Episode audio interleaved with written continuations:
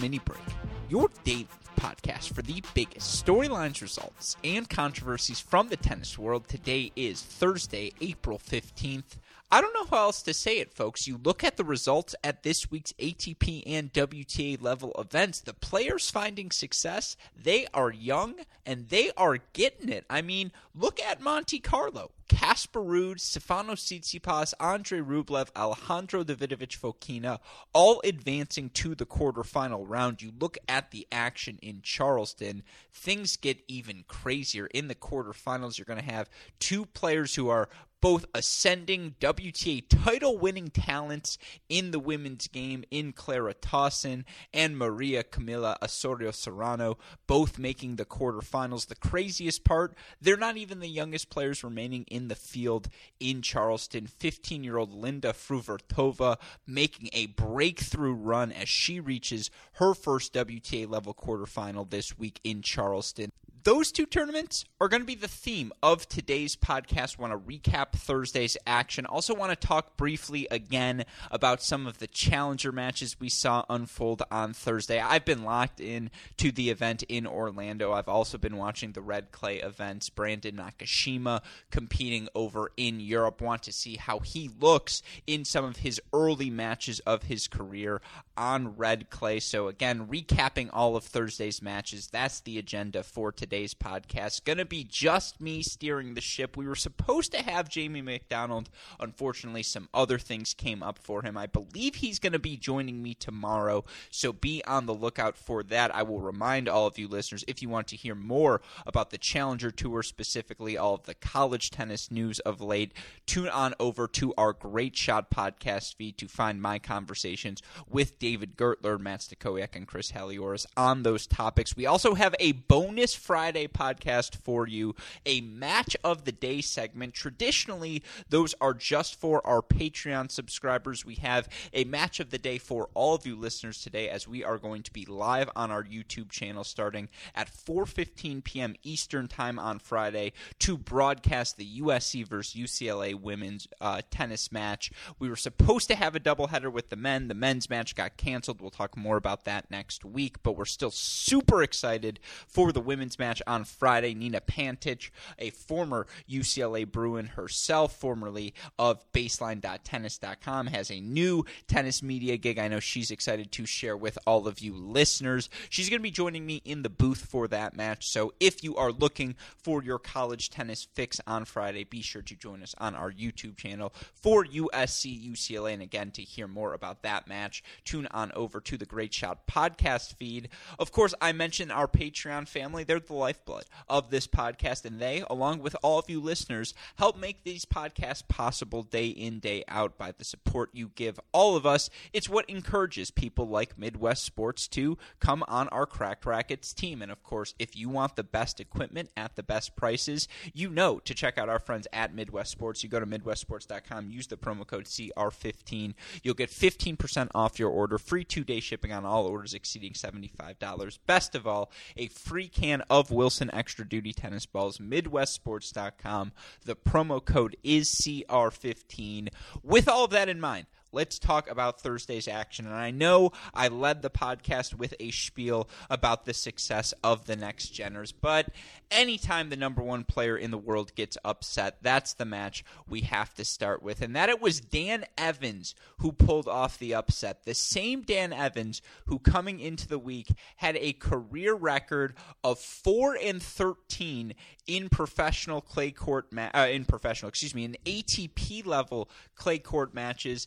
Now 7 and 13 overall as he gets a 3-set win over the Deuce in round 1, straight sets over Hubie Hurkacz in round 2.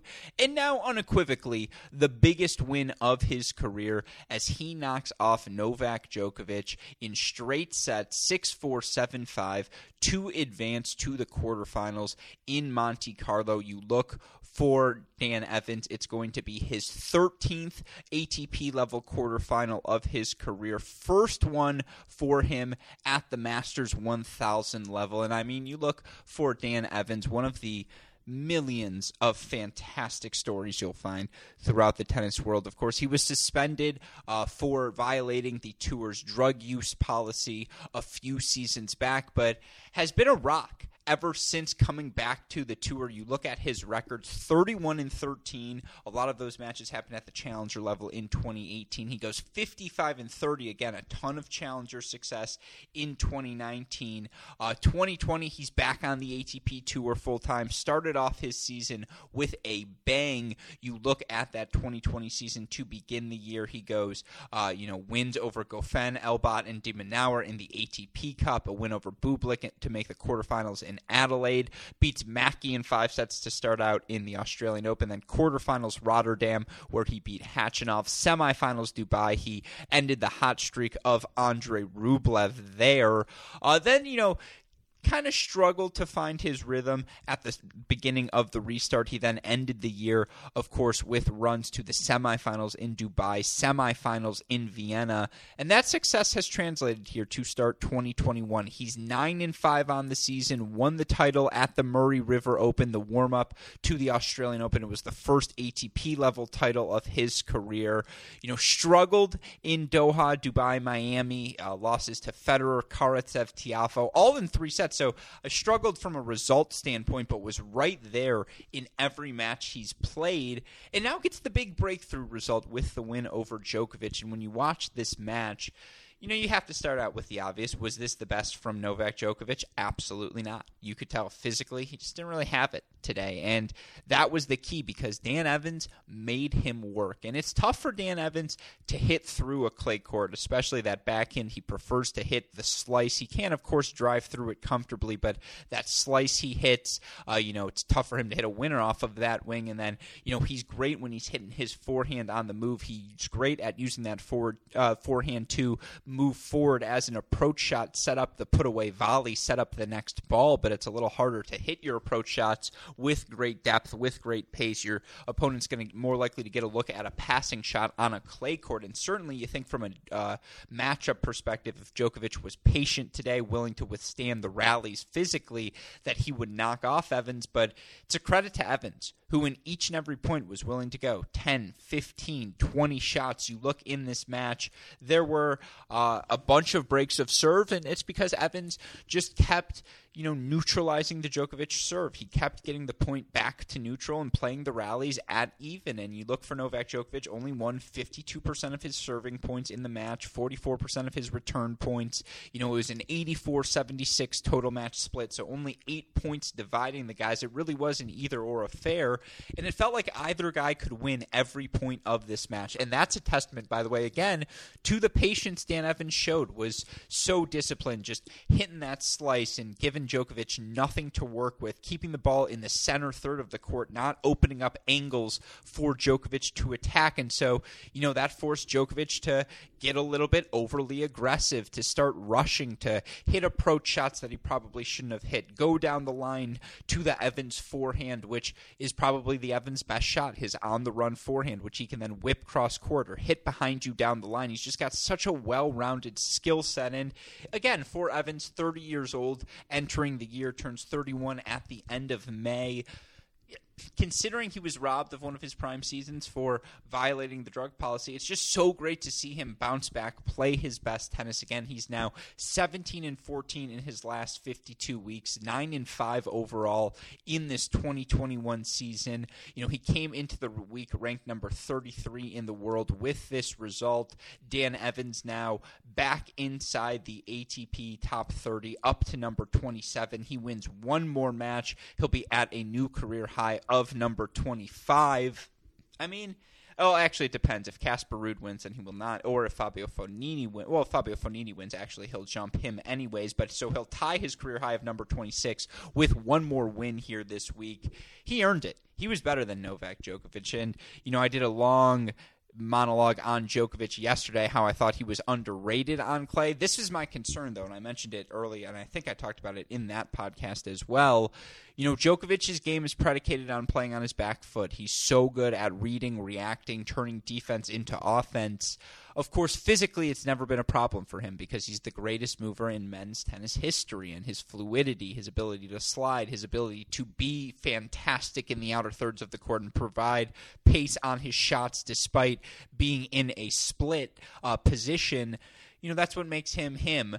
And he's now a little bit older than he used to be. You know, to do all of that on a clay court at age 33 is a lot more difficult than it was at age 27, 28 years old. And so if he loses even half a step, you know, certainly if he loses half a mile per, you know, five miles per hour on his ground strokes and his serve, uh, clay court tennis is going to become that much more difficult for him. And again, he's such a tough out. He's so good at turning defense into offense. You saw his performance against Sinner. It's just hard to replicate that performance, and he'll have to do that seven times. And you know, the best performance will have to be the seventh one, likely against Nadal. Uh, this was a concerning result for Djokovic, but it's one Djokovic match. It's his first clay court season, first tournament since playing in Australia. His body was always going to react, uh, interestingly, and you know, to his first tournament back. And so I'm not concerned at all. Uh, no, so is it a little concerning? No, it's a loss. He didn't play well. He acknowledged that much after the match, but it's a credit to Dan Evans who just made him work, gave him nothing for free, threw a bunch of junk at him. Fantastic game plan. And again, biggest win I would say of Goffin's career that it happened on clay excuse me, makes it that much more special. That was your big upset on the day. There was another upset, by the way. David Goffin, uh, the number 11 seed, knocking off number 5 seed Alex Zverev. To just quickly touch on that match. And by the way, for David Goffin, who struggled so much during the 2020 season was 12 and 11 overall. You look for him. Lost his last five matches of the year. Shapovalov in the round of 16, and then first and at the U.S. Open, then first round in Rome, Roland Garros, Antwerp, and Paris. He's been significantly better here to start 2021. Made a semifinal in Antalya to kick off the year, uh, where he lost to de Minaur in three sets. Struggled in Australia, losses to Popyrin and Carlos Alcaraz. Course, those have been two of the hottest players in men's tennis over the past 52 weeks. But then earns the title in Montpellier. Wasn't a great stretch for him, Dubai, Doha, Dubai, or Miami, but has bounced back here.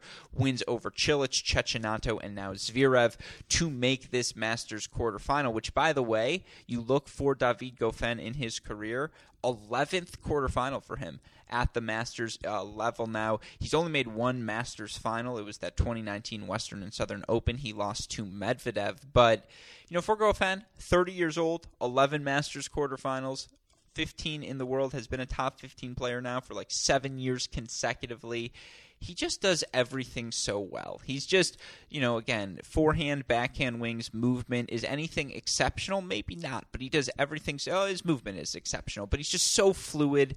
And this match against Zverev was actually a very high level. And I will say there was only one break of serve in the match, and it was in a game that Alex Zverev should have held. 30 love, has an overhead, not the hardest overhead either, and he just misses it. And then it's 30-15, and then, you know, they play along rallies. Zverev misses a backhand in the net 30 all. Goffin comes up with the goods on a high, a good return and a high backhand volley 30-40. You know, because he missed that earlier overhead on a, the 30-40 point big serve from Zverev, he should have followed to the net, but he got tentative. And then he gets broken for 4-3. Goffin ends up holding for 6-4. You know, no breaks of serve in the second set. Goffin actually goes up 6-2 in the second second set breaker. Zverev fights back. Uh, I think had a set point that Goffin erased with a huge plus one down the line forehand that was kind of inside out. It was sexy. There's nothing, you know, it was a sexy forehand and well earned. And then, you know, uh, ends up uh, winning the match on a Zverev or on a on a he gets the mini break on a Zverev error and then uh, earns himself a, a big serve, closes out the match, and now he's in the Masters quarterfinal. And again, you know, David Goffin is just such a tough out, and now that he's got his confidence back, you know, it's just you have to play a really good match to beat him. And Zverev got broken once. That was the difference. That's how much pressure Goffin puts on you, point in, point out. But credit to Goffin. Uh, this is definitely his best result since the tour restarted. I know he won the title in Montpellier, but his best win in that result was a win over RBA in three sets. I guess his quarterfinal win over Sonego in straights has also appreciated with value. But this win over Zverev, his first top 10 win. Let's see. When when was the last time in his career against top 10 players for David Goffin? The last time he beat a top 10 player before beating Zverev today, he beat Rafa at ATP Cup back in 2020. Before then, it was a win over Zverev in Halle on the grass back in 2019. Halle for David Goffin. Huge victory for him today to advance to the quarterfinals. All right, those are your non next gen results. Let's get into the next geners now. Andrey Rublev, Roberto Bautista Agut, anytime they share the court, it ends up being special once again for Rublev. And it's just a fun matchup because physically, you know, Goffin's got the, uh, Goffin, excuse me, RBA's got the speed to track down all of the shots Rublev throws at him, in particular when Rublev hits that inside in forehand or goes cross court big with his forehand. There's nothing RBA loves more than hitting an on the run forehand than using your pace, redirecting it against you. Uh, but Rublev, you know, just had a little bit too much pop, and RBA got off to an early break lead in the first set. Rublev erased it pretty quickly, uh, ends up winning the breaker. RBA just plays a rock solid second set, and you look in this match, Rublev uh, broken, I believe, six times in the match. Just RBA was able to put so much pressure on Rublev, extend rallies, get him stretched. But I gotta say, Andrey Rublev's best surface in his career may just end up being clay courts. And I know that's a hot take, but it reminds me of Nadal. Like the way he just, his forehand, the Nadal forehand, how heavy they are, how that pace transcends a clay court. And they're some of the few people who can hit through it. Literally, Rublev's game is Fernando, uh, Fernando, excuse me, uh, Francisco Cerundolo on steroids. Like his forehand is just the best version of the Cerundolo forehand. His backhand better than the Cerundolo backhand. He moves just as well, if not better. And it's just like his ability to to hit through the court. He still has the biggest weapon, and he just he's fluid as well. He's comfortable suffering in those twenty to twenty five ball rallies, and there were so many of those in this match. And again, RBA is right there. RBA is playing the best tennis of his career.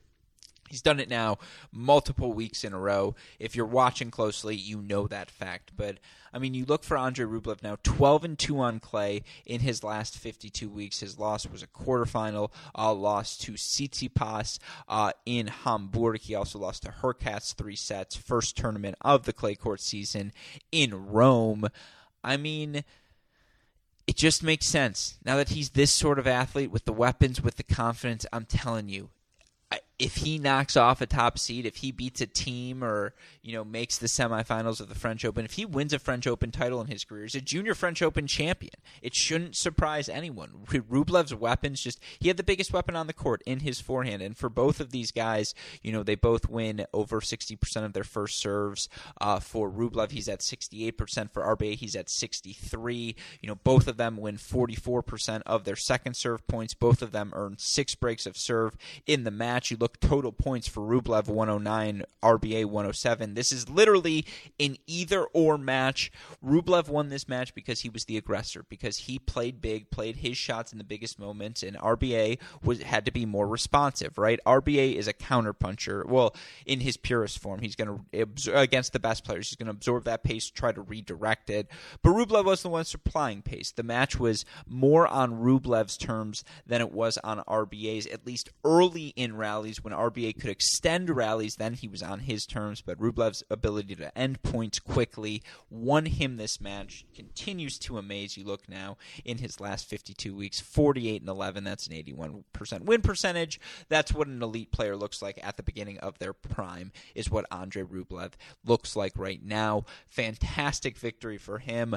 Another fantastic victory for Casper Ruud. Comes back from 5-2 down in the third to earn a 7-6, 5-7, 7-5 win over last week's Marbella ATP 250 title winner in Pablo Carreno Busta. You look now for Casper Ruud, very sneakily 13th ATP level quarterfinal of the 22 year old's career now. Uh, you look for him as well. Third quarterfinal of 2021. He did it in Acapulco. He did it in Marbella last week. Now he does it here in Monte Carlo. Uh, of course, for him, he also made quarterfinals last year in Hamburg and Rome uh, after the pandemic, and then at the start start of the year in Santiago and Buenos Aires. So what is that now? Seven quarterfinals for him in the let's see in total since 2021 he played. Well, the point is seven uh, quarterfinals for him now. I think in in under 20 events. Uh, that's that's a player who's now ready to be a top 30 player full time, and you look for uh, him now in his career 50 and 26 at the ATP level on, in clay court matches. He's winning two thirds of his ATP level clay court matches at the age of 22.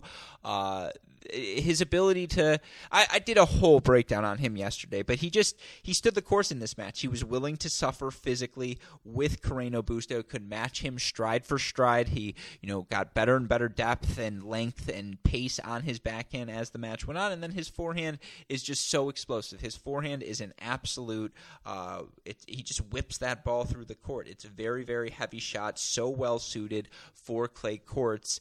Casper Ruud's going to be a quarterfinalist in I think every clay event uh, that he plays through. The, if not every, ninety percent of the clay events he plays uh, during the prime of his career. He just, you know, Carreno Busta had chances. There was a five-four game. Carreno Busta serving for the match. It was like a seven-deuce game. Uh, Carreno Busta had his chances, uh, but it, you know, Carreno Busta I think had like one match point in those seven uh, deuce game in that seven deuce game because Ruud just kept applying pressure to him. He, you know even when he would make an error on the ad side, yeah, he would get frustrated in the moment, but he would immediately bounce back. He just put so many returns on the court. Uh, again, it, it's well, it's not quite Goffin esque because Goffin attacks you more with his backhand, whereas Ruud's trying to set up an inside out or an inside in forehand, really just trying to set up his forehand patterns.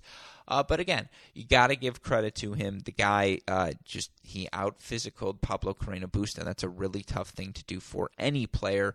Credit to Ruud who advances again to his uh, se- I believe now second uh, ATP level master ATP Masters 1000 quarterfinal on a clay court. To have two of them by the time you're 20, 20 uh, by the time you're 22 years old, that bodes well for the rest of your career. In terms of the other results, Davidovich Fokina just outworked Luca Pouille. Uh, you know, was the more comfortable mover, and Pouille played a long three set match the day before, and Davidovich Fokina took advantage of that fact. Kept mixing up shot, you know, the location of his shots, changing direction, incorporating the drop shots.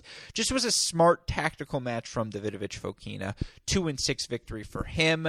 Fabio Fognini has now won what? I think eight straight matches in Monte Carlo, the 2019 champion defending points back to the quarterfinals as he knocks off Krajinovic 2 and 6. Stefano Tsitsipas Great win for him over Christian Garin. Got off to early break uh, or an early break in the second set, and you know closed out that first set by just you know f- staying patient, not being afraid. And Christian Garin loves to hit low backhand cross court passing shots. Tsitsipas started anticipating that anytime he came to the net, covering that ball particularly well, only attacking Christian Garin's forehand when he was stretched. But that being said, not being afraid to attack the Christian Garin forehand when the opportunity presented itself. Another quarterfinal mas- at a Masters event for Tsitsipas, who really is a top five player in the world on any surface. And then Rafa, one and one win over Grigor. Grigor didn't have it today. One handed backhand against the leftiness of Nadal is always going to be a problem, but Rafa delivers the goods one and one. He is into another quarterfinal. I think I I told you guys the stat yesterday. When was the last time he lost in uh, a round of 16 match? So I'm not going to regale you with that detail again. I will tell you though the matchups we have on Friday are quarterfinal matches in Monte Carlo. Tsitsipas and Davidovich Fokina playing for the first time in their career. You always lean Tsitsipas just because such a tough out and you know, unless you're a top three, or top ten player in the world, it's really, really difficult to beat him. But that should be a fun one. Davidovich Fokina, always a prime time performer. I think he's a guy who plays to the level of his competition. Sometimes that's to his detriment. Hopefully, it will be to his strength against Tsitsipas. Evans Goffin is interesting as well. You look, Dan Evans beat Goffin 2020 ATP Cup four and four victory for Dan Evans, but obviously we're on a clay court here, and you know Goffin's variety. He's also got the patience to uh, play physical tennis with Evans. He's not going to be afraid to go down the line and you know just keep Evans off balance. I, you probably lean Goffin because how does Dan Evans hurt Goffin in this match by staying patient? But in a match of patience, you always like that Goffin. If you don't have the big weapon to hurt him, he's going to kill you with his variety and by moving you around the court. So again, that should be a really fun match. But leaning Goffin in that one. Casper Ruud versus Fabio Fognini, those two guys who know how to play good clay court tennis, and you know Ruud beat Fognini three and three in Hamburg last September, but Monte Carlo Fognini is a whole different Fognini, and he has been locked in this week. He's taken advantage of opponents who haven't had big weapons to hit him off his spot. And if Ruud's not careful, if Ruud's a little passive on the backhand wing, Fognini will make him pay. So that should be a fun matchup. This is a great litmus test. How locked in is Fabio Fognini? Will he be happy and rest on his laurels with the quarterfinal result, or is he making the push to defend his title? And then last but not least, I mean, Rublev versus Nadal. Do I even need to make the pitch? Nadal 2 0 against Rublev in their career head to heads. First time they're playing on clay. Hopefully, we see this matchup in Roland Garros because it means they're both in good form and making the deep runs they're capable of making. But again, from top to bottom, I mean, Tsitsipas, Davidovich, Fokina, Evans, Goffin, Ruud, Fognini, Rublev, Nadal. Yes, it starts 5 a.m. on the East Coast, but even if you're only watching replays, you are going to get to watch some replays of some very fun action Friday in Monte Carlo.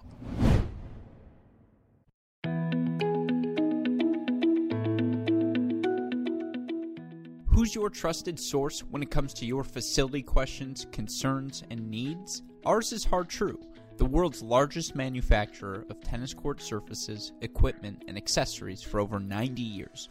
Partner with their trusted team of experts, along with collegiate greats Jamie Loeb, Alex Rybakov, and Dustin Taylor, to bring the service provider of over 30 professional events annually to your facility. Whether it's the red clay of the Houston ATP, the green clay courts of the Charleston WTA, or the official hard court of World Team Tennis, Har-Tru has you covered. If you're looking to build a court, convert a hard court to clay, or simply resurface your hard court, work together with Hard in their mission to lead the tennis industry by creating better places to play. To learn more about their state of the art surfaces, along with their catalog customizable on court accessories, check out hartru.com or call 877 442 7878 today. That's hartru.com or 877 442 7878 today.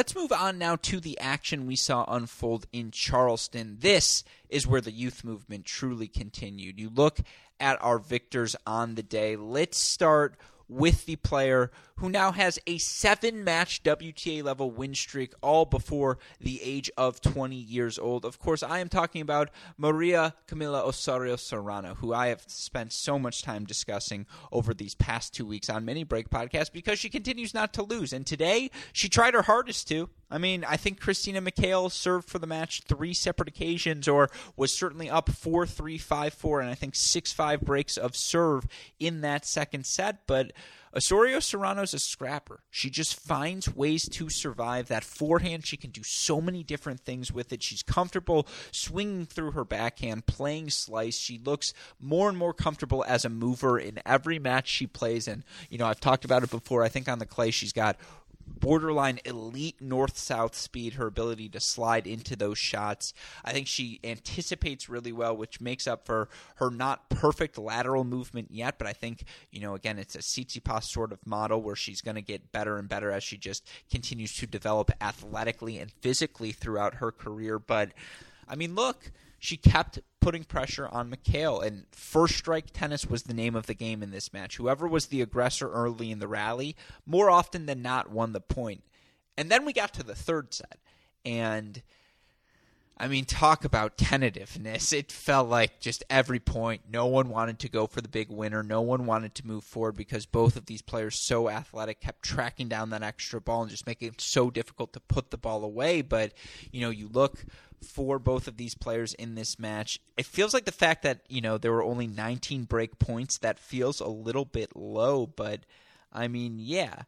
It, it's absolutely crazy uh, that Maria Osorio Serrano was able to pull this match out. She won 66% of her first serve points. She, you know, uh, was able, despite winning fewer total points than Christina McHale, to take advantage of the opportunities when they presented itself. And then when it was crunch time, 7 2 victory in the second set tiebreak, 7 1 victory in the th- third set tiebreaker. She just she put a ton of pressure on McHale. And again, it's the diversity of her shot selection, her ability to play aggressive defense, like aggressively defensive, meaning no shame in throwing that ball 30 feet up in the air and just getting the point back to neutral.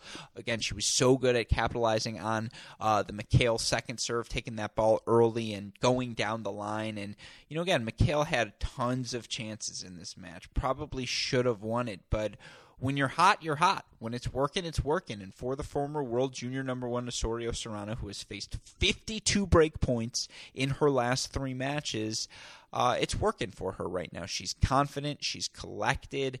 You know, physically, how much does she have left in the tank? That's a fascinating question as we get the battle of former world junior number one tomorrow between her and Clara Tauson. Tauson's got the firepower to make Osorio Serrano very uncomfortable, but Osorio Serrano continues to find answers.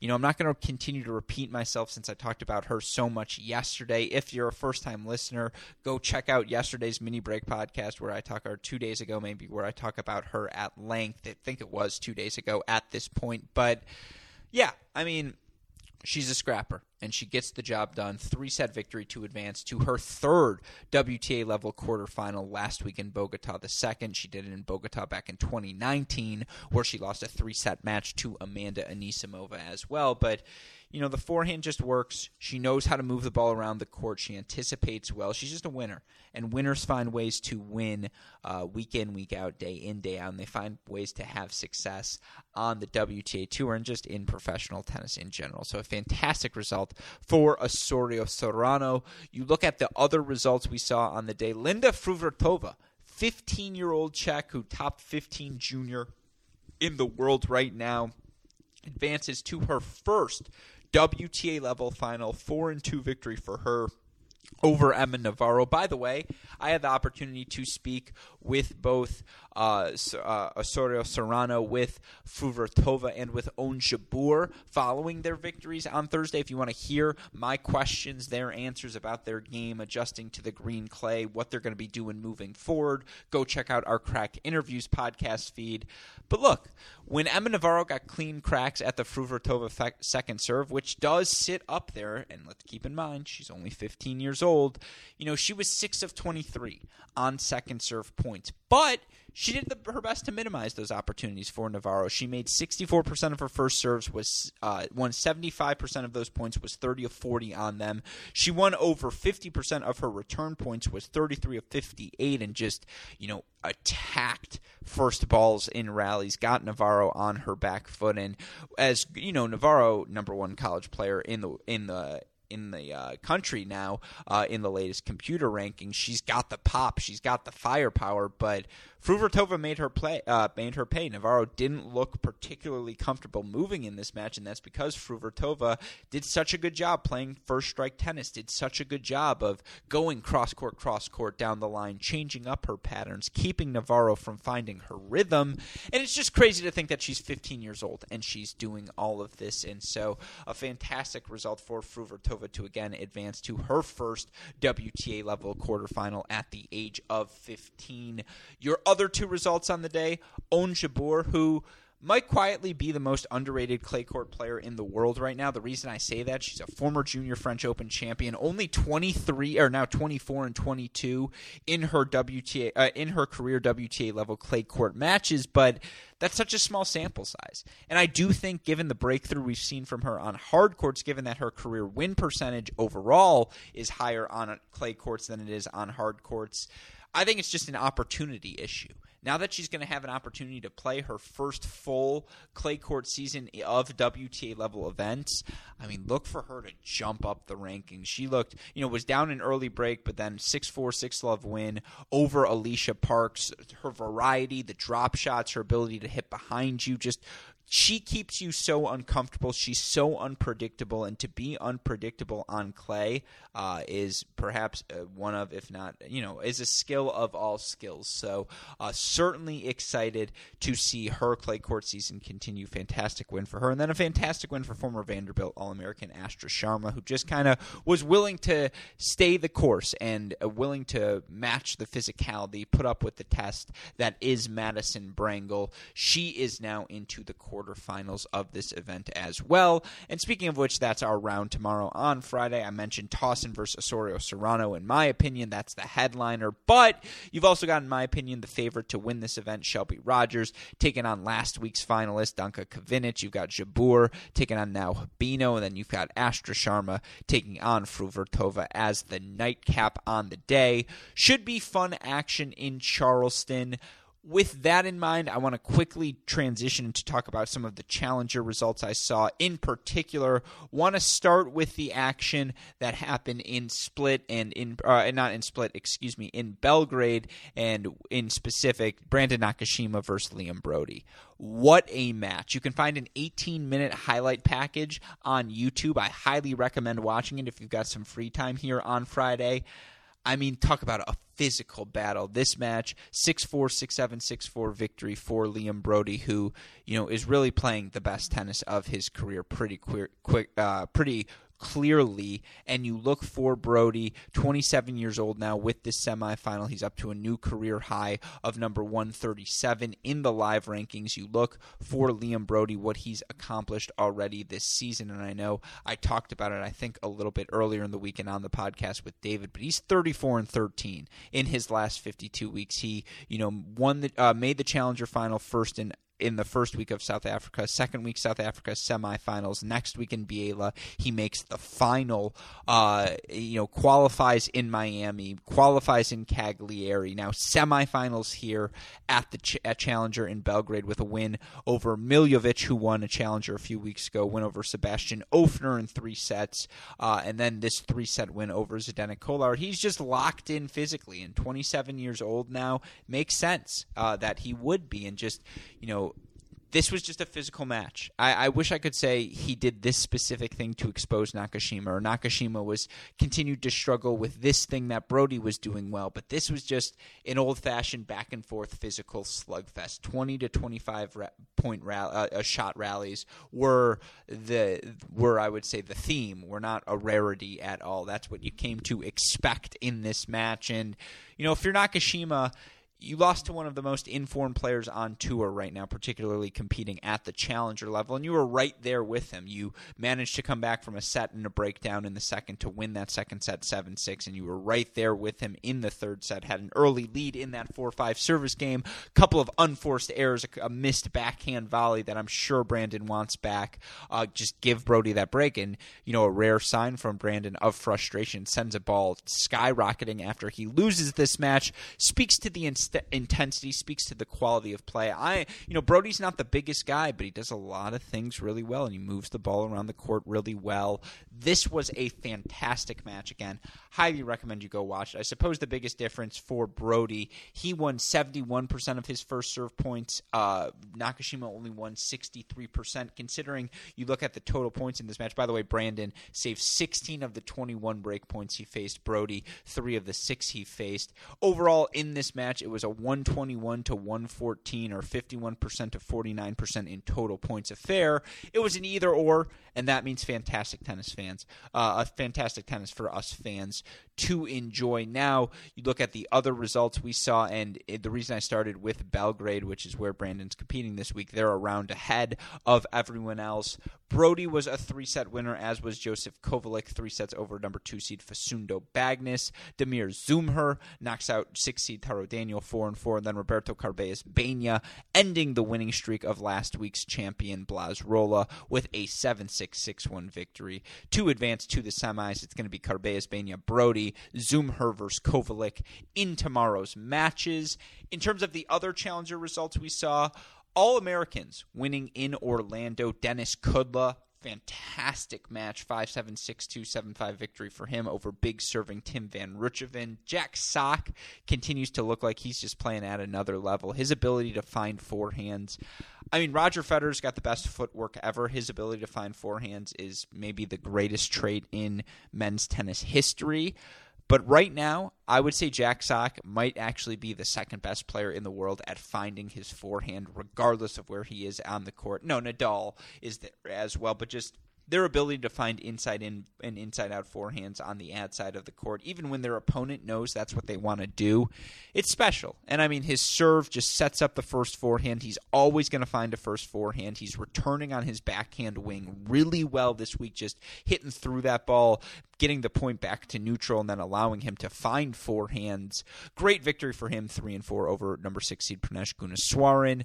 Great win for Christian Harrison, four and three over Illinois All American Alexander Kovacevic. Just kind of wore him down physically. And then Michael Mmoh, 3 6 6 3 6 2 win over big servant Chris Eubanks. That was a great performance for Mmoh, who made enough returns, made enough second, third, fourth balls, withstood the first strike tennis of Eubanks, who looked really good through the first two sets of this match, but kind of lost the thread there in the third. Uh, but that's it was the physicality Mmoh imposed in the match to make and extend, uh, uh, make shots and extend as many rallies as he did. It's a testament to his efforts. He advances to the quarterfinals now, where I believe it's one, two, three All American matches and six of your eight quarterfinalists. Uh, American players and then the other two former college tennis standouts. And by the way, I apologize for the lack of tennis abstract data as related to these challengers. I'm just, uh, you know, I'm a little fatigued. I will save the big, big deep dive challenger breakdowns for David and then a new contributor we're bringing on next week. That's what we in the business call a tease. But look, Sock's been playing well of late. Uh, Christian Harrison's been playing well of late. That's quarterfinal number one. You've also got Michael Mmoh taking on Denis Kudla. That's going to be a battle. Roberto Cid, former UCF standout, taking on former UNC All American Braden Schnurr. And then a really fun battle of young Americans Jenson Brooksby and Zane Khan. You may not, you know, Brooksby, a name you're familiar with. Khan, I believe, 18 year old young American, former top junior uh, I suppose he still is sort of a junior in the world, uh, are amongst Americans. Uh, hits the ball, just the cover off of the ball might be the biggest ball striker we have left in the field in Orlando. That's an excellent contrast of styles. And again, you know, you've got Sock versus Harrison. Those are two grizzled veterans. Mmoh versus Kudla. That's going to get physical. Cid versus Schnurr. That's a fun contrast of style, styles. And Brooksby Khan. That's a fun contrast of styles. So it's going to be a fantastic day at the Orlando Airport Challenger uh, with air traffic controller Mike Cation on the call. In terms of your last challengers in Croatia, split number two, Kacper Zuk six consecutive challenger quarterfinals. He knocks off Max Marterer 6 4 7 6. He's into the top 200 now for the first time in his career. I believe 14 and 5 now in challenger matches to start this 2021 season. Has the opportunity to make his third straight semifinal on Friday at the challenger level. I've, I've, said it before. It's in the Tommy Paul mold, the guy who's not going to overwhelm you with his size, in the David Goffin mold, where he's just damn good. Can do a lot of things well around the court. He advances again to the quarterfinals. How about Vuki, man? Alex Vukic knocking off Zdenek Kolar, who won a challenger on clay a few weeks ago. Vukic six and four with the victory. Uh, he's got a higher win percentage in his career on clay courts than hard courts, and it's probably because that clay affords him that extra half second to run around that ball to hit the big forehand, and that's what he wants to be doing. Uh, he just Kolar didn't have the weapons to hurt him, and Vukic was patient in this match. Uh, really good result for him to advance to the quarterfinals. He's going to take on Zuk tomorrow. Your other winners, Quentin Halys, Mirza Basic, both advancing in straight sets. That sets up semifinal day where it's Zuk Vukic, Halys versus Thanasi Kokkinakis, Elias Ymer versus Cem İlkel, and then Mathias Bourgue versus Mirza Basic. So it should be a really fun day of action on Friday across the professional tennis world. Again, I will point out we are going to have some fun ourselves here at Cracked Racquets as we get to cover uh, the final match of the USC UCLA women's tennis season. They're playing at UCLA. Coverage of that match starts 4:15 on our YouTube channel. Nina Pantic going to be joining me for that on today's Great Shot podcast. You can hear a preview of that match, and of course, if you want to hear more matches of the day type segments, be sure to become a Patreon subscriber. Uh, but of course, if you have missed anything that's happened in the past week in the tennis world, be sure to go check out our website, crackedracquets.com, where you can find this podcast, the Great Shot Podcast, Cracked Interviews Podcast, which, of course, as always, I will recommend that you like, rate, subscribe, review if you need more immediate updates. Twitter, Instagram, Facebook, YouTube. We are at Cracked Racquets. You want to message me directly. I am at Great Shot Pod. Shout out, as always, to our super producers, Max Flinger and Daniel Westoff, for the of any job they do day in, day out. Shout out as well to our friends at Midwest Sports. Go to MidwestSports.com. Use that promo code CR15 to get 15% off your order. With that in mind, for super producers Fligner and Westoff, our friends at Midwest Sports, and all of us here at both Cracked Racquets and the Tennis Channel Podcast Network, I'm your host, Alex Gruskin. You know what we say. That's the break. I'll see you all tomorrow. Thanks, everyone.